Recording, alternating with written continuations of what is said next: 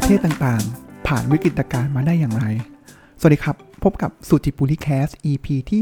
61สำหรับ EP นี้ผมอยากจะมาเล่าหนังสือล่าสุดเล่มล่าสุดเลยนะครับ ที่ผมอ่านจบก็คือ Upheaval Turning Points for Nations in Crisis ชื่อภาษาไทยนะครับก็คือว่า การเปลี่ยนแปลงขนาดใหญ่ จุดเปลี่ยนสำหรับนานาประเทศท่ามกลางภาวะวิกฤต ถามว่าเล่มนี้เขียนโดยใครนะครับ ผมว่าถ้าเกิด ใครติดตามแนวของประวัติศาสตร์เนี่ยครับผมว่าถ้าพูดถึงชื่อนี้เนี่ยทุกคนต้องบอกเฮ้ยอ๋อเลยนะครับ ก็คือผู้เขียนก็คือจาร์เดตไดมอนด์นะครับ ก็เป็นนักเขียนรางวัลพูลิเชอร์นะครับ เจ้าของผลงาน Collapse นะครับ แล้วก็การ Germs and Steel นะครับ ซึ่งเล่มล่าสุดเนี่ยก็ Upheaval เนี่ยจะเป็นเล่มล่าสุดของเขานะครับ เนื้อหาของหนังสือเล่มนี้เนี่ยพูดถึงอะไรนะครับ หนังสือเล่มนี้มีการยกตัวอย่างนะครับว่าประเทศต่างๆเลยเนี่ย เขายกตัวอย่างมาประมาณ 7 ประเทศนะครับ แล้วก็บอกว่า 7 ประเทศเนี้ยอดีตเลยนะครับ ไม่ใช่เป็นคริสิสที่เพิ่งเกิดนะครับ บางปีก็เกิดตั้งแต่ปี 1800 กว่าๆนะครับ แล้วเขาก็ยกขึ้นมาแล้วก็เล่าบริบทต่างๆ แล้วก็พยายามจะมาบอกว่าประเทศนั้นเนี่ยผ่านวิกฤตการณ์เหล่านั้นไปได้อย่างไรนะครับ ซึ่งหนังสือเนี่ยแบ่งเป็น3ตอนนะครับ ตอนแรกเลยนะครับ ก็เขาพูดนี้เขาบอกว่าจริง ๆ แล้วเนี่ย การเกิดวิกฤตการณ์เนี่ยครับไม่ว่าจะเป็นระดับบุคคล หรือว่าระดับประเทศเนี่ย framework ที่ใช้ในการวิเคราะห์เนี่ยครับเหมือนกันนะครับ เพราะฉะนั้นส่วนแรกเนี่ยเขาก็ส่วนสั้นๆนะครับเขาก็จะเล่าวิกฤตการณ์ในชีวิตของเขาเรื่องการงานการเรียนนะครับชีวิตต่างๆ ที่เกิดวิกฤตมา เคยไปพบจิตแพทย์มา แล้วก็เล่าว่าจิตแพทย์เนี่ยเขารักษาเขาอย่างไรนะครับ เสร็จแล้วปุ๊บเขาก็จะเปลี่ยน ถอดออกมาเป็น framework 12 ข้อนะครับแล้วเขาก็ใช้ 12 ข้อนี้ไปจับกับประเทศต่างๆ ที่ผ่านช่วงวิกฤตการณ์มานะครับอันนั้นเป็นช่วงที่ 1 ตอนที่ 1 ของหนังสือนะครับ แล้วก็ตอนที่2เนี่ยเขาก็อันนี้จะเป็นเล่าอยู่ประมาณ 6 ประเทศนะครับอะก็จะมีไล่ตั้งแต่ฟินแลนด์ ญี่ปุ่นนะครับ ชิลี อินโดนีเซียนะครับ เยอรมัน แล้วก็ออสเตรเลียนะครับ เป็น 6 ประเทศนะครับ บอกว่า เออ เหมือนพัฒนาการของวิกฤตการณ์นะครับ แล้วก็ตอนสุดท้ายเนี่ยเขาจะบอกมาทวนอีกทีนะครับว่า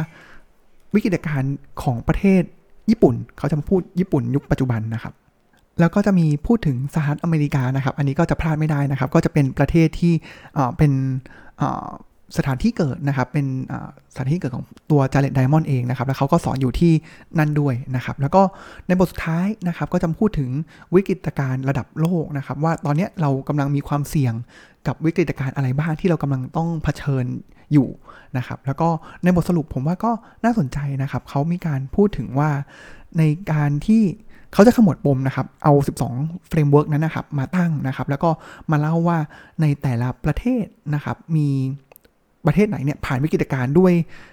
คุณลักษณะหรือปัจจัย 12 ปัจจัยนั้นเนี่ยอะไรบ้างนะครับ ซึ่งผมว่าพอเราอ่านแล้วเนี่ยมันทำให้พอเรามาลิงก์กับ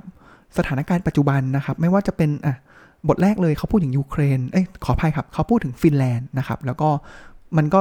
เหมือนกันเลยนะครับ กับสิ่งที่เกิดขึ้นกับยูเครนในปัจจุบันนะครับ เดี๋ยวเล่าให้ฟังไปเดี๋ยวผมว่าหลาย ๆ ท่านผู้ฟังเนี่ยก็น่าจะร้องอ๋อเหมือนกันนะครับ ว่าเออ มันเหมือนกันเลย แต่พอ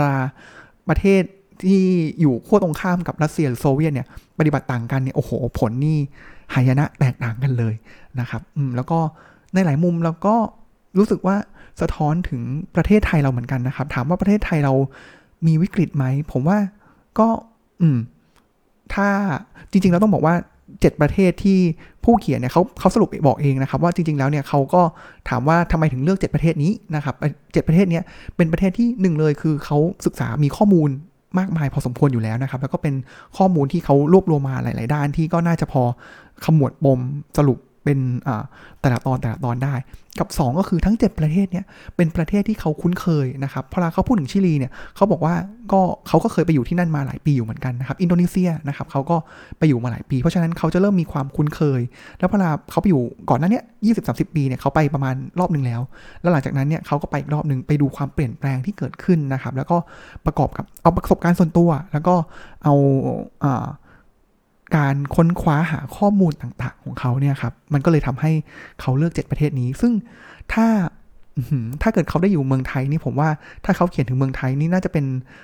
เนื้อหาจะยิ่งน่าสนใจนะครับ แต่ผมว่าก็มีสิทธิ์ที่จะโดนแบนได้นะครับ ถ้าเกิดเขามาเขียนเกี่ยวกับเมืองไทย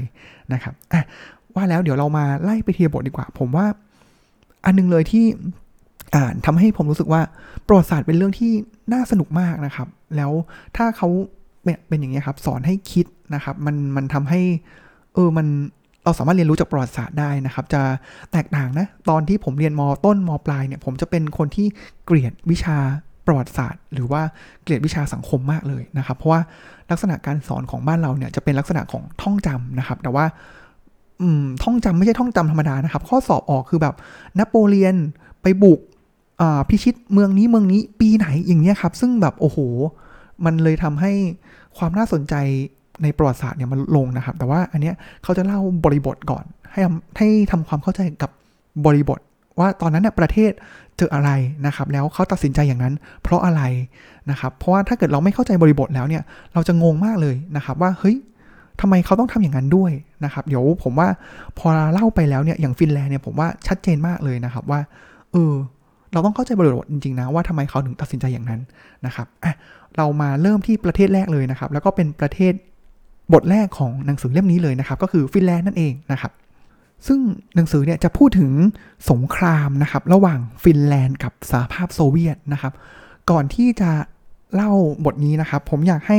เพื่อนๆผู้ฟังเนี่ยลองเปิดดูแผนที่ของฟินแลนด์นะครับ เราจะเห็นได้เลยนะครับว่าลักษณะของฟินแลนด์เนี่ยทางทิศตะวันตกนะครับ เขาจริงๆแล้วต้องบอกว่าเป็นประเทศในกลุ่มสแกนดิเนเวียนะครับ หรือว่าเป็นกลุ่มนอร์ดิกนะครับ แล้วก็ประชากรเนี่ยเขามีแบบไม่ถึง 10 ล้านคนนะครับ หนังสือบอกว่ามีอยู่ 6 ล้านคนนะครับ แล้วก็พรมแดนของเขาด้านตะวันตกเนี่ยก็จะติดกับสวีเดนนะครับ แล้วก็กึ่งเหนือนิดนึงนะครับ ก็จะเป็นนอร์เวย์นะครับ แล้วฝั่งขวานะครับ ทั้งฝากเลยนะครับ จะเป็นติดกับรัสเซีย ทีนี้ครับ ประวัติศาสตร์ของฟินแลนด์นะครับพอลาอยู่ตรงกลางระหว่างสวีเดนกับรัสเซียนะครับพันดินแดนของฟินแลนด์เนี่ยบางครั้งเนี่ยก็จะถูกแก่งแย่งกันครอบครองโดยจักรวรรดิอาณาเขตของสวีเดนนะครับก็เป็นอาจจะเป็นไวกิ้งนะครับสมัยนั้นเลยนะครับแล้วก็ฝั่งขวาเนี่ยก็จะมีการสู้รบแล้วก็ฝั่งรัสเซียหรือโซเวียตเนี่ยก็พยายามจะผนวกดินแดนเข้ามานะครับซึ่งก่อนประมาณปีมัน800เนี่ยก็จะส่วนใหญ่แล้วเนี่ยก็จะอยู่กับสวีเดนเสียมากกว่านะครับแล้วพอหลังปี 1800เนี่ยรัสเซียก็ผนวกดินแดน ของตัวฟินแลนด์เข้ามานะครับ ทีนี้พอลาช่วงปี 1800 กว่าเนี่ยครับพระเจ้าซาของรัสเซียนะครับ ก็เขาก็พอถึงแม้ว่าเขาจะเป็นคนครอบครองดินแดนฟินแลนด์นะครับ แต่ว่าก็จะมีการปล่อยให้ฟินแลนด์เนี่ยก็บริหารราชการของตัวเอง มีรัฐสภานะครับ มีการบริหารราชการแผ่นดิน มีระบบการเงินของของตัวเองนะครับ แล้วก็ไม่ได้มีการบังคับให้ฟินแลนด์เนี่ยต้องใช้ภาษารัสเซียอะไรใด ๆนะครับเพราะฉะนั้นแล้วเนี่ย ก็ค่อนข้างฟินแลนด์ถึงแม้จะเป็นอยู่ใต้รัสเซียก็จริงนะครับ หรือโซเวียตก็จริงนะครับ แต่ว่าเขาก็จะค่อนข้างที่จะบริหารจัดการเป็นเอกเทศของเขาเองนะครับ ทีนี้สิ่งที่เกิดขึ้นก็คือประมาณช่วงปี 1900 นะครับ ช่วงนั้นเนี่ยฟินแลนด์เองเนี่ยเขาก็มีการสู้รบกันเหมือนเหมือนเป็นสงครามการเมืองนะครับ แล้วก็หลังจากสงบมาได้เนี่ยครับปี 1900 ช่วงนั้นเนี่ยครับทางฟินแลนด์เองเนี่ยเขาก็จะมีลักษณะของความเป็นเสรีนิยมประชาธิปไตยนะครับ ซึ่งพอลา มันเป็นประชาธิปไตยเนี่ยมันก็จะเป็นเหมือนเป็นขั้วตรงข้ามกับฝั่งโซเวียตนะครับที่อุดมการณ์เนี่ยตรงกันข้ามเลยนะครับที่เป็นโซเวียตเนี่ยก็จะเป็นเผด็จการคอมมิวนิสต์มีการกดขี่นะครับแล้วก็ชาวฟินแลนด์เนี่ยจำได้ดีเลยนะครับว่าความถูกกดขี่การอยู่ภายใต้การปกครองของสมัยพระเจ้าซาร์องค์สุดท้ายเนี่ยมันเป็นอย่างไรนะครับ เพราะฉะนั้นในช่วงนั้นเนี่ยทางฟินแลนด์เองเนี่ยเขาก็จะเริ่มมีการเสริมความแข็งแกร่งทางกองทัพนะครับ แล้วก็มีการ เตรียมยุทธโธปกรณ์อย่างดีเลยนะครับ ทีนี้พอถึงสมัยสงครามโลกครั้งที่2นะครับก็จะเกิดสงครามถ้าเกิดจำกันได้นะครับ ก็ฮิตเลอร์เนี่ยก็พยายามจะเคลื่อนพลไปฝั่งตะวันออกนะครับ แล้วก็พยายามที่จะไปบุกทางสหภาพโซเวียตนะครับ แล้วอีกขาหนึ่งเลยครับ โซเวียตก็อะผลของสงครามนะครับ ทางหนึ่งเลยเนี่ยโซเวียตก็ต้องพยายามขยายอิทธิพลมาทางฝั่งตะวันตกนะครับ ถามว่าฝั่งตะวันตกเนี่ยคือใครนะครับหนึ่งในนั้นเลยก็คือฟินแลนด์นั่นเองนะครับ ก็ช่วงนั้นเนี่ยมันก็จะมีการเจราจากันนะครับระหว่างทางฟินแลนด์เองกับทางสหภาพโซเวียตนะครับว่าเออเขาก็โซเวียตก็จะมีข้อต่อรองที่ขอเมืองนั้นเมืองนี้ขอดินแดนต่างๆของฟินแลนด์ อาจจะมีข้ออ้างว่าเอ้ยเนี่ยฟินแลนด์เนี่ยเคยเป็นเหมือนเป็น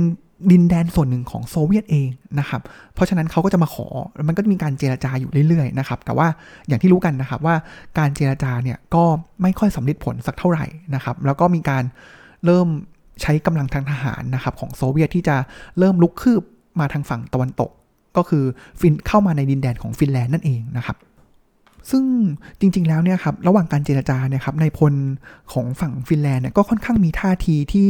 อ่อนต่อสตาลินนะครับก็คือเป็นผู้นำของฝั่งโซเวียต เพราะเขารู้ดีว่ากำลังรบต่างๆ ทั้งเรื่องของอาวุธกำลังทหารเนี่ยยังไงฟินแลนด์นี่คือแบบโอ้โหเป็นเหมือนแบบเป็นเศษฝุ่นเมื่อเทียบกับโซเวียตเลยนะครับแต่ว่าทีนี้ ชาวฟินแลนด์เนี่ยเขาค่อนข้างมีเลือดนักสู้ครับเขาไม่ยอมนะครับเพราะเขารู้ว่าถึงแม้ว่าทางสตาลินจะขอนิดขอหน่อย แต่เขารู้ว่าจุดประสงค์แท้จริงของสตาลินเองเนี่ยก็คือต้องการผนวกดินแดนฟินแลนด์กลับมาเป็นส่วนหนึ่งของโซเวียต เพราะฉะนั้นมันจะเกิดการต่อต้านอย่างหนักหน่วงจากชาวฟินแลนด์เป็นอย่างมากนะครับ ซึ่งสุดท้ายแล้วในพลฝั่งฟินแลนด์เนี่ยพอเราเห็นเจตนารมณ์ของประชาชนนะครับเขาก็ยืนหยัดที่จะสู้เคียงข้างกับประชาชนของเขา การต่อสู้ก็มีการเพิ่มทวีความรุนแรงมากขึ้นนะครับ ผู้เขียนเนี่ยมีไปถามคนชาวฟินแลนด์นะครับ ไปถามว่าเฮ้ยทั้งที่รู้อยู่ว่ายังไงเนี่ยก็สู้โซเวียตไม่ได้เนี่ยเขาสู้ไปเพราะอะไรนะครับ นี่คือสิ่งที่ได้รับคำตอบจากชาวฟินแลนด์นะครับเขาบอกงี้จุดประสงค์ของเราเนี่ยคือการทำให้รัสเซียได้ชัยชนะอย่างช้าๆเจ็บปวด และสูญเสียมากที่สุดเท่าที่จะทำได้ โดยเฉพาะอย่างยิ่งต่อต้านให้นานที่สุด นานมากพอที่รัฐบาลของฟินแลนด์ จะสามารถขอความช่วยเหลือทางการทหารจากมิตรประเทศ และจนกระทั่งสตาลินเหนื่อยหน่ายกับการสูญเสียทางทหารของสหภาพโซเวียตเอง ถึงตรงนี้แล้วรู้สึกยังไงกันบ้างครับ ผมว่าหลายอย่างเนี่ยมันภาพทับกันกับเหตุการณ์ของรัสเซียแล้วก็ยูเครนเลยนะครับ ผมว่าเหมือนกันเลยก็คือปูตินต้องการผนวก ดินแดนยูเครน ยูเครนรู้อยู่แล้วแหละว่ามาสู้ไม่ได้ แต่เขาก็พยายามจะสู้ด้วยความหวังที่ว่าจะมีทหารหรือว่ายุทโธปกรณ์ต่างๆ จากชาติพันธมิตรตะวันตกนาโตอเมริกาเองเนี่ยเข้ามาช่วยเหลือนะครับอะทีนี้ยังมีความเหมือนที่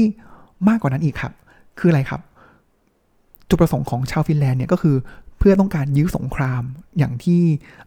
แจ้งไปนะครับ แต่ว่าคำถามคือแล้วชาติตอนตกชาติอื่นๆเนี่ย ยื่นมือเข้ามาช่วยหรือไม่ครับคำตอบก็คือไม่นะครับ ลองดูฝั่งซ้ายของเขาเองเนี่ยไม่ว่าจะเป็นอังกฤษนะครับหรือฝรั่งเศสเนี่ยสมัยสงครามโลกครั้งที่2เนี่ยตัวเขาเองเนี่ยก็ติดก็เอาตัวเองแทบไม่รอดอยู่แล้วนะครับ ก็เจอเยอรมันเล่นงานซะหนักหน่วงเลยนะครับ กับเยอรมันเองนะครับ เยอรมันเนี่ยเขาก็มีช่วงนั้นช่วงนั้นเลยนะครับ ก็ก็ ติดสงครามอยู่นะครับ หรือว่าทางอเมริกานะครับเขาก็จะมีสนธิสัญญาที่จะไม่เข้าร่วม หรือเข้ามาสังคกรรมร่วมใด ๆ ร่วมกับทางสงครามนี้นะครับ หรือว่าประเทศใกล้ๆนะครับ ไม่ว่าจะเป็นสวีเดนเองนะครับ ถึงแม้ว่าจะมีความสัมพันธ์ใกล้ชิดนะครับ แต่ว่าเขาก็กลัวนะครับว่าเออถ้าเกิดเขาเข้ามาพัวพันมาช่วยฟินแลนด์แล้วเนี่ยเดี๋ยวเขาจะเป็นปฏิปักษ์กับทางโซเวียตด้วยนะครับ เพราะฉะนั้นแล้วพูดง่ายๆคือถูกเทจากมิตรประเทศนะครับ ก็ สุดท้ายแล้วเนี่ยผลก็เป็นอันรู้กันนะครับว่าทางประเมินแล้วแหละว่าถ้าเกิดลบต่อไปเนี่ยมันก็มีแต่จะสร้างความสูญเสียให้กับประเทศตนเองมากเท่านั้น แล้วก็ทั้งไม่ว่าจะเป็นสิ่งปลูกสร้างทรัพย์สินหรือว่าทางประชาชนเองนะครับ ก็จะล้มหายตายจากมากมายนะครับ เพราะฉะนั้นฟินแลนด์ก็ยอมแพ้ต่อโซเวียตแต่โดยดีนะครับ แต่ว่าสิ่งที่เกิดขึ้นเลยนะครับ ผมว่ามันมันน่าสนใจมากครับว่า แล้วพอเราแพ้แล้วนี่เกิดอะไรขึ้นนะครับ ผมว่าพอเราเป็นผู้แพ้สงครามนะครับ สิ่งที่เกิดขึ้นก็คือ ผู้ชนะเนี่ยเขาก็จะเรียกร้องค่าปฏิกรสงคราม แบบโอ้โห มากมายมหาศาลเหมือนตัวอย่างเลยก็คือสมัยเยอรมนีแพ้สงครามโลกครั้งที่หนึ่งนะครับ ก็จะมีส่วนที่สัญญาแวร์ซายนะครับ ที่แบบเก็บปฏิค่าปฏิกรสงครามทุกเม็ดกับเยอรมัน จนเป็นผลให้เกิดแรงต้านแล้วก็เกิดเป็น ต้นเหตุหนึ่งของสงครามโลกครั้งที่2นะครับเช่นเดียวกันเลย ฟินแลนด์เนี่ยถูกเรียกเก็บค่าปฏิกรสงครามจากโซเวียตเนี่ยแบบมากมายมากมายจริง ๆนะครับ แต่จุดนี้เองเนี่ยครับที่พอโดนแบบกดดันมากๆนะครับ จุดนี้แหละครับที่เป็นจุดนะครับที่ทำให้เหมือนเป็น ข้าปฏิกรสงครามเนี่ยครับเป็นสิ่งที่เป็นแรงกระตุ้นเศรษฐกิจของฟินแลนด์นะครับให้พัฒนาอุตสาหกรรมหนักต่างๆนะครับไม่ว่าจะเป็นเรื่องการต่อเรือหรือว่าสร้างโรงงานต่างๆนะครับเพื่อการส่งออก เพราะฉะนั้นนี่แหละครับเหมือนเป็นจุดที่ทำให้ประเทศฟินแลนด์เนี่ยเทิร์นอราวกลับมาได้นะครับแล้วอย่างที่เห็นว่าเทคโนโลยีต่างๆนะครับบริษัทชั้นนำต่างๆ ของโลกหลายที่เลยนะครับก็มาจากฟินแลนด์นะครับแต่เท่านั้นไม่พอครับ เนื่องจากค่าปฏิกรสงครามเนี่ยมันหนักหน่วงมากเลยนะครับ แล้วก็เป็นสิ่งที่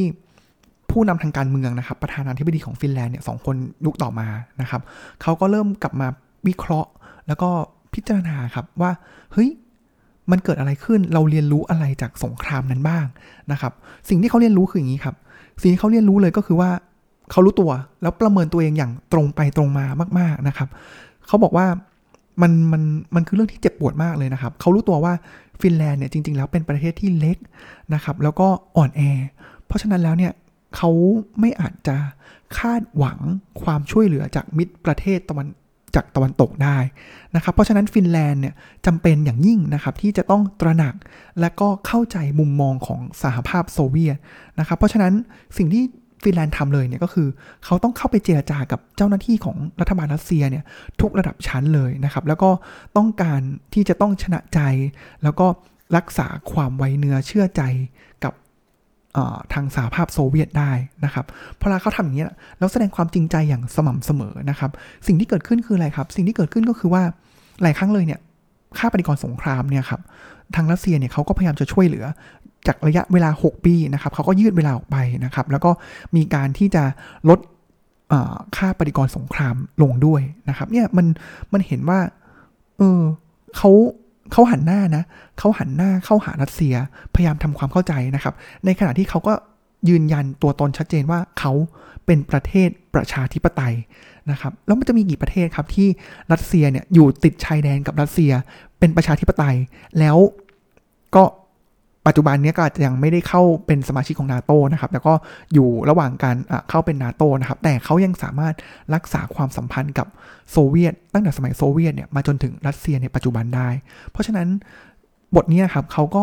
ชี้ให้เห็นเลยครับว่าอันแรกเลยจังหวะที่สู้รบอย่างแบบยืนหยัดหนักแน่นนะครับ จน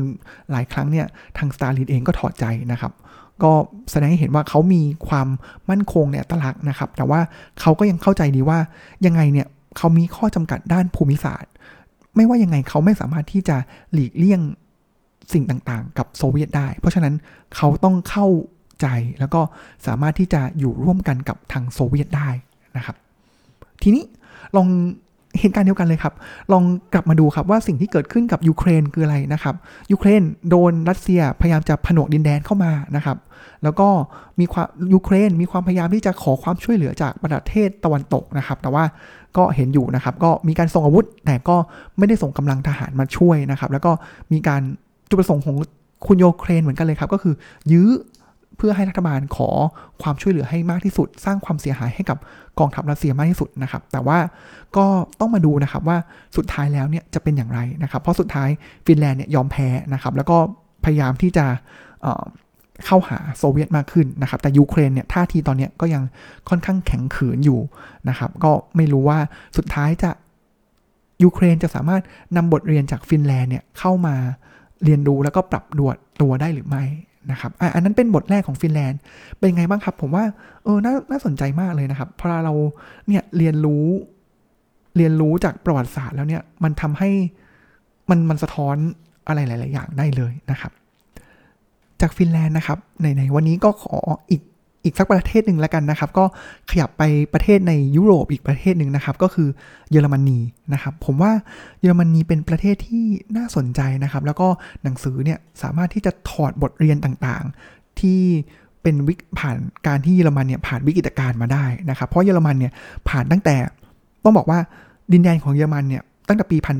800กว่าเนี่ยประเทศเยอรมันไม่มีนะครับ แต่ว่ามันก็เกิดจากการรวมชาติขึ้นมา นะครับ แล้วก็รวมกันขึ้นมา เสร็จปุ๊บพอรวมก็เหลิงนะครับ ก็เกิดสงครามโลกครั้งที่1นะครับ แล้วก็แพ้นะครับ แล้วก็เก็บกดแค้นนะครับ ก็สร้างสงครามโลกครั้งที่ 2 หลังจากสงครามโลกครั้งที่ 2 ก็ถูกแบ่งประเทศนะครับ เป็นเยอรมันตะวันตก แล้วก็เยอรมันตะวันออกออกนะครับ สุดท้ายรวมประเทศได้ แล้วก็ปัจจุบันเนี่ยก็เป็นประเทศที่มีขนาดเศรษฐกิจเนี่ยระดับท็อป 5 ของประเทศ อขออภัยของโลกนะครับ ซึ่งผมว่ามันมันน่าสนใจนะครับ แล้วเขาเป็นหนึ่งในประเทศที่เรียนรู้กับสิ่งที่เกิดขึ้นกับเขาเนี่ยตลอดเวลานะครับ ในช่วงต้นเลยนะครับ ก็ประมาณปี 1800 กว่านะครับกลางๆนะครับ ก็นายกรัฐมนตรีท่านหนึ่งนะครับ ก็คือออตโต ฟอนบิสมาร์กนะครับก็เป็นคนที่เก่งมากนะครับแล้วก็มีวิสัยทัศน์มากๆเลยนะครับมันสมัยนั้นเนี่ยดินแดนตรงนั้นเนี่ยมันก็ปกครองแบบแตกเป็นแคว้นย่อยๆนะครับรัฐย่อยๆอยู่ เขาก็สามารถที่จะรวมประเทศเนี่ยขึ้นมาเป็นเยอรมันตรงนั้นได้นะครับแล้วพรามผัดมาประมาณก็ปีพันแปดร้อยปลายๆนะครับพระเจ้าวิลเฮมที่ 2 ไกเซอร์ที่2นะครับก็เหลิงนะครับแล้วก็กล่อสงครามโลกครั้งที่1นะครับ แล้วก็เป็นอย่างที่เราทราบกันนะครับทางเยอรมันเนี่ยก็พ่ายแพ้ต่อสงครามโลกครั้งที่1นะครับแล้วก็เป็นที่มาของสนธิสัญญาแวร์ซายนะครับที่เรียกร้องค่าปฏิกรรมสงครามจากเยอรมนีเนี่ยให้กับทางฝั่งสัมพันธมิตรนะครับ ทีนี้สิ่งที่เกิดขึ้นเลยนะครับ ก็เป็นอย่างที่เป็นรู้กันอันรู้กันนะครับ ก็การเกิดขึ้นของพรรคนาซีนะครับแล้วก็อดอล์ฟฮิตเลอร์นะครับก็ค่อนข้างที่จะ แข็งกร้าวนะครับ แล้วเขาก็มาด้วยความโกรธนะครับ ที่รู้สึกว่าเยอรมันเองเนี่ยเป็นเหยื่อที่ไม่เป็นธรรมเลยของตัวสนธิสัญญาแวร์ซายนะครับ แล้วก็มีความค่อนข้างเหิมเกริมนะครับ ที่จะบุกยึดทุกแห่งหนนะครับ ซึ่งบทเรียนหนึ่งเลยนะครับ ก็คือว่าของที่ทางจาเลตไดมอนด์เนี่ยถอดออกมานะครับ ก็คือถ้าทำกันได้นะครับว่าเยอรมันเนี่ยต้องบอกว่าโดยภูมิรัฐศาสตร์ของเขาเนี่ยเขาอยู่ตรงกลางของยุโรปนะครับ แล้วก็มี ชายแดนเนี่ยติดกับประเทศต่างๆเนี่ยแทบจะบอกว่าเป็น 10 ประเทศเลยนะครับ ก็คือศูนย์กลางของยุโรปเลยนั่นแหละนะครับ แล้วทีนี้เขาพอลาเขาเหิมเกริมนะครับ แล้วเขาบอกว่าเขาพลาดที่เขาประเมินตัวเองเนี่ยเก่งเกินไปนะครับ เพราะฉะนั้นเขาเปิดแนวรบทุกที่นะครับ ใกล้ๆเนี่ยเขาบุกอะบุกโปแลนด์อย่างสายฟ้าแลบ แล้วเขาขยายไปทางซ้าย ไปบุกอังกฤษบุกฝรั่งเศสนะครับ แต่ว่าจุดที่เขาพลาดคือเขา ขยายไปทางตะวันออกนะครับก็คือฝั่งโซเวียตเองนะครับ ซึ่งก่อนหน้านั้นจริงๆแล้วเนี่ยทางตัวฮิตเลอร์เองเนี่ยเขาก็มีสนธิสัญญาที่จะเหมือนเป็นสงบศึกหรือเป็นพันธมิตรไม่ได้ถึงขั้นพันธมิตรนะครับ แต่ว่าจะไม่สู้รบกับทางโซเวียตอยู่แล้วนะครับ แต่ว่าไม่ว่าไม่ด้วยเหตุผลประการใดนะครับฮิตเลอร์ก็ไปบุกโซเวียตเฉยเลยนะครับ เพราะฉะนั้นทางกองทัพเยอรมันเนี่ยก็สูญเสียทั้งอาวุธยุทโธปกรณ์ หรือว่าทหารเนี่ยไปกับ สงครามในโซเวียตมากมายมหาศาล เท่านั้นไม่พอครับ เขาก็ไปเปิดสงครามกับสหรัฐอีกนะครับ เพราะฉะนั้นทีแรกเนี่ยสหรัฐเนี่ยก็ถูกล็อกด้วยสนธิสัญญาอีกสนธิสัญญาหนึ่งที่จะไม่เข้าร่วมสงครามนะครับ แต่ว่าพอลาเยอรมันไปเปิดช่องไปโจมตีเขา ญี่ปุ่นไปเปิดช่องโจมตีอเมริกา พอลาอเมริกาเข้ามาเนี่ยแน่นอนครับพ่ายแพ้นะครับ อันนี้เป็นบทเรียนแรกของทางเยอรมันเองเลยนะครับ ทีนี้สิ่งที่ เกิดขึ้นต่อมานะครับ อันนี้เป็นบทเรียนที่ไม่ดีนะครับว่าเขาไม่ประเมินตนนะครับ แต่ว่าพอลาเยอรมันเนี่ยหลังจากพ่ายแพ้สงครามนะครับ ก็ก็เป็นประเทศที่ถูกแบ่งออกเป็น 2สส่วนนะครับ แล้วส่วนแรกก็คือฝั่งที่เป็นเยอรมันตะวันตกนะครับ แล้วก็ฝั่งที่เป็นเยอรมันตะวันออกนะครับ ต้องบอกว่าเยอรมันเนี่ยถูกแบ่งตั้งแต่ประมาณปี 1940 กว่านะครับ หลังจากที่พ่ายแพ้สงครามโลกครั้งที่2นะครับ แต่ว่าสุดท้ายแล้วเนี่ยกว่าที่เยอรมันเนี่ยจะรวมประเทศทั้งตะวันตกและตะวันออกได้เนี่ยก็ป่าไปปี 1900 กว่านะครับ ก็ใช้เวลา 40-50 ปีของความพยายามนะครับ ระหว่างนั้นเองเนี่ยผมว่ามันเป็นสิ่งที่แตกต่างกับประเทศอื่นๆนะครับ เราเราต่างรู้อยู่แล้วครับว่านาซีเนี่ยโหดร้ายนะครับ แล้วก็ทำลายโอ้โหคนโปแลนด์มากมายมหาศาลทำลายคนยิวมากมายมหาศาล ค่ายอัลสวิชเองที่เป็นค่ายนรก มาก ๆ ที่ตั้งอยู่ในโปแลนด์เนี่ยก็เป็นที่ขึ้นชื่อลือชานะครับว่าโหดร้ายมาก ๆนะครับ แต่ว่าผมว่าสิ่งที่เยอรมันทำแตกต่างจากประเทศอื่นคือ ลองสังเกตดูนะครับเขาเขาเปรียบเทียบไม่เห็นนะครับว่าเยอรมันเนี่ยเขาถอดบทเรียน แล้วเขาเขาเอาความโหดร้ายของนาซีเนี่ยมาสอนในโรงเรียน แล้วก็เพื่อเป็นเหมือนเป็นเครื่องเตือนใจว่าเฮ้ยเราอย่าทำอย่างนั้นอีกนะครับ แล้วก็พิพิธภัณฑ์ต่างๆนะครับ ค่ายอัลสวิชเองเนี่ยก็ถูกเปลี่ยนให้เป็นพิพิธภัณฑ์นะครับ หรือว่าสถานที่ที่มีความโหดร้ายทางประวัติศาสตร์เนี่ยเขาก็จะเปลี่ยนให้เป็นพิพิธภัณฑ์ เพื่อเหมือนเป็นอนุสรณ์เตือนใจนะครับว่านี่คือสิ่งที่เราทำพลาดไป ผมเคยเจอเพื่อนเยอรมันคนหนึ่งครับพอเรามีการพูดเรื่องนี้คือผมเห็นเลยว่าเขาคือรุ่นใกล้ผมนะแล้วเขาเกิดไม่ทันสงครามโลกอยู่แล้วนะครับ ห่างกันแบบ 3-40 ปีนะครับ แต่ว่าเขารู้สึกแบบ guilty มาก ๆ นะครับเขาน้ำตาคลอ หลังจากที่มีการพูดเรื่องของเยอรมันในยุคนาซีนะครับ เพราะฉะนั้นเขาเขา guilty มาก ๆ นะครับ กลับกันเราไม่เคยเห็นนะครับว่าญี่ปุ่นเนี่ยจะขอโทษจีนหรือเกาหลีที่ในสมัยสงครามโลกครั้งที่ 2 ที่เข้าไปรุกรานจีนหรือเกาหลีเลยนะครับ เราไม่เคยเห็นสหรัฐขอโทษเวียดนาม ในสงครามเวียดนามเลยนะครับ เพราะฉะนั้นเนี่ยเป็นสิ่งที่แตกต่างนะครับ เพราะอย่างญี่ปุ่นเนี่ย ทางจาเลตไดมอนด์เองเนี่ยเขาก็มาเล่าให้ฟังเหมือนกันนะครับว่าเขาก็มีลูกศิษย์ที่เป็นคนญี่ปุ่นนะครับ แล้วพอลูกศิษย์คนญี่ปุ่นเนี่ยมาเรียนกับเขาเนี่ยเหมือนเปิดโลกคนญี่ปุ่น ลูกศิษย์คนนั้นเลยครับเขาไม่เคยรู้มาก่อนว่า สมัยญี่ปุ่นที่ไปบุกนานกิงเองนะครับต่างๆเนี่ยกองทัพญี่ปุ่นโหดร้ายขนาดไหนนะครับ ทุกวันนี้ทางญี่ปุ่นเองเนี่ยนอกจากจะไม่ขอโทษอย่างเป็นทางการแล้วเนี่ยครับเขาก็ยังแบบไปอย่างล่าสุดก่อนหน้านี้ครับอดีตนายกชินโซอาเบะนะครับก็ไปสักการะ ศาลที่เป็นทหารของญี่ปุ่นนะครับ ถ้าจะไม่ผิดโยโกมิสอะไรสักอย่างเนี่ยครับ ก็ตอนนั้นก็จีนก็หัวร้อนอยู่ระดับหนึ่งเลยนะครับอันนี้ก็เทียบกับญี่ปุ่นนะครับ เดี๋ยวพวกนี้ในครั้งหน้าผมจะมาลงรายละเอียดกับญี่ปุ่นอีกทีหนึ่งนะครับ กลับมาที่เยอรมันครับ ผมผมรู้สึกทึ่งนะ ว่าเขาถอดบทเรียนจริง ๆ นะครับ แล้วก็คนหนึ่งเลยที่บอกว่าต้องบอกเป็น เป็นบุคคลสำคัญเลยนะครับ เป็นจุดเริ่มต้นเลยนะครับ ที่สามารถสร้างความสมานฉันท์นะครับ แล้วก็สามารถที่จะเป็นต้นเลยนะครับ ที่ทำให้เยอรมันตะวันตกกับตะวันออกเนี่ยสามารถรวมประเทศกันได้นะครับ สามารถทำลายกำแพงเบอร์ลินได้นะครับ ก็คืออดีตนายกรัฐมนตรีนะครับ ที่ชื่อว่าวิลลี่บรันท์นะครับ สิ่งที่เขาทำคืออะไรครับเขาในสมัยสงครามโลกครั้งที่สองเนี่ยกองทัพนาซีเนี่ยบุกเข้าไปในโปแลนด์แล้วก็ ฆ่าชีวิตคนโปแลนด์มากมายมหาศาลนะครับวิลลี่บรันท์ผ่านไปแล้วเหตุผ่านเหตุการณ์เป็นไปแล้วเนี่ยประมาณ 20 ปีนะครับเขาก็มีโอกาสได้ไปขึ้นเวทีปราศรัยกับที่โปแลนด์เลยนะครับ ซึ่งปกติถ้าเกิดขึ้นเวทีปราศัยเนี่ยเขาก็จะมีสคริปต์นู่นนี่นั่นนะครับ แต่ว่าสิ่งที่วิลลี่บรันทำนะครับเขาคือเขาสุดเข่าลงไปนะครับ แล้วก็ร้องไห้ แล้วเขาก็ขอโทษนะครับ ในสิ่งที่เขาไม่ได้ทำนะ แล้วก็ ขอโทษแทนทหารเยอรมันของเขาเองอดีตนะครับ เขาขอโทษนั่นแหละครับเป็นจุดเริ่มต้นแล้วมันไม่ใช่เฟกนะครับ มันมันคือท่าทีที่แสดงถึงความจริงใจ แสดงถึงความอ่อนโยน แสดงมันมันอาจจะดูว่าเขาอ่อนแอนะครับ แต่ว่าผมว่าเขาเขาเข้มแข็งมากเลยนะครับ ที่จะกล้าที่จะยอมรับความผิดแล้วก็ move on นะครับ ซึ่งพอเหตุการณ์อย่างนี้ครับ หลังจากนั้นเนี่ยไม่ว่า นายกรัฐมนตรีของเยอรมันท่านไหนขึ้นมาเนี่ยเขาก็จะดำเนินทางแนวแนวทางเดียวกันนะครับ ก็คือยอมรับแล้วก็พยายามจะโอบกอดทั้งสองประเทศเนี่ยเข้ามาด้วยกันนะครับ เพราะเราอย่างที่เรารู้นะครับว่าสาเหตุที่เราโซเวียตนะครับต้องสร้างกำแพงโบรินขึ้นมาในช่วงข้ามคืนนะครับ ก็คือเศรษฐกิจมันแตกต่างกันมากนะครับ ระหว่างทางเยอรมันตะวันตก แล้วก็เยอรมันตะวันออกนะครับ การปกครองแบบ ของฝั่งตะวันตกเนี่ยครับทางเยอรมันตะวันตกเนี่ยเขาก็จะมีสหรัฐอเมริกาเนี่ยมาช่วยฟื้นฟูเศรษฐกิจนะครับทั้ง Marshall Plan ต่างๆนะครับที่มีเงินอัดฉีดเข้ามามากมาย ในขณะที่โซเวียตเนี่ยเขาก็ปกครองแบบ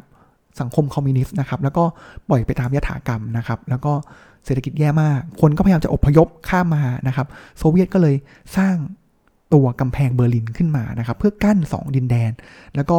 มีทหารประจำการที่แนวกำแพงนะครับถ้าเกิดทหารเยอร คนเยอรมันตะวันออกที่จะข้ามไปเนี่ยก็อาจจะถูกยิงได้นะครับ มันมันเป็นความแตกต่างที่สุดขั้วระหว่างเยอรมันตะวันตกตะวันออก แต่สุดท้ายเนี่ยด้วยแนวทางของเยอรมันนะครับที่ยอมรับความจริง แล้วก็เรียนรู้จากประวัติศาสตร์อย่างจริงใจเนี่ยก็เลยทำให้สองประเทศเนี่ยสามารถรวมกลับมาเป็นประเทศเยอรมันที่เข้มแข็งถึงในปัจจุบันได้นะครับ แล้วก็ปัจจุบันก็เขาก็เป็นเหมือนผู้นำของ EU เลยก็ว่าได้นะครับ ซึ่งผมว่ามันมันน่าทึ่งมากนะครับ แล้วคนเยอรมันนี่ก็จะมีเหมือนมี character ที่แตกต่างนะครับ แล้วก็น่าชื่นชมมากๆนะครับสำหรับวันนี้ก็จบไป 2 ประเทศนะครับ แล้วผมรู้สึกว่าผม enjoy มากเลยนะครับ กับการที่มาเล่าประวัติศาสตร์ให้ฟังนะครับรู้อย่างนี้นี่ผมน่าจะชอบสังคมตั้งใจเรียนสังคมมากกว่านี้นะครับถ้าเกิดใครฟังแล้วมีคอมเมนต์ยังไงนะครับ ก็บอกได้นะครับสำหรับตอนหน้าเนี่ยเดี๋ยวผมมาเล่าต่อครับ ผมว่า อันนี้เป็นมุมของฝั่งยุโรปนะครับ ตอนหน้าเนี่ยจะมีเป็นฝั่งเอเชียและนะครับ ก็จะเป็นญี่ปุ่นนะครับ อันนี้น่าสนใจนะครับ แล้วก็มีความคล้ายคลึงกับเยอรมัน แล้วก็มีความแตกต่างกับเยอรมันนะครับ เพราะเป็นประเทศที่ผ่านการสงครามโลกมาเหมือนกันนะครับ แล้วก็ ผ่านการเรียนรู้ต่างๆมาเหมือนกันนะครับมีจะมีพูดถึงอินโดนีเซียนะครับมีพูดถึงชิลีสองประเทศนี้ก็จะมีความใกล้เคียงกันนะครับแล้วก็อีกประเทศหนึ่งเลยก็คือออสเตรเลียนะครับก็ติดตามรับฟังกันได้นะครับสำหรับตอนหน้านะครับ แล้วก็ผมว่าหนังสือเล่มนี้ดีนะ ถ้าเกิดใครสนใจประวัติศาสตร์นะครับ ผมว่าเขาเล่าสนุกมากเลยนะครับ แล้วก็ทำให้เห็นที่มาที่ไปบทวิเคราะห์ต่าง ๆ ปัจจัยของการเกิดวิกฤต และปัจจัยที่ทำให้ แต่ละประเทศเนี่ยสามารถที่จะผ่านวิกฤตการณ์มาได้นะครับสำหรับวันนี้ก็น่าจะพอเพียงพอแค่นี้นะครับ แล้วก็ติดตามรับฟังตอนต่อไปของ Up h e v a l ได้นะครับ ในวันอาทิตย์ที่จะถึงนี้นะครับ แล้วก็สวัสดีขอกล่าวคำว่า สวัสดีครับ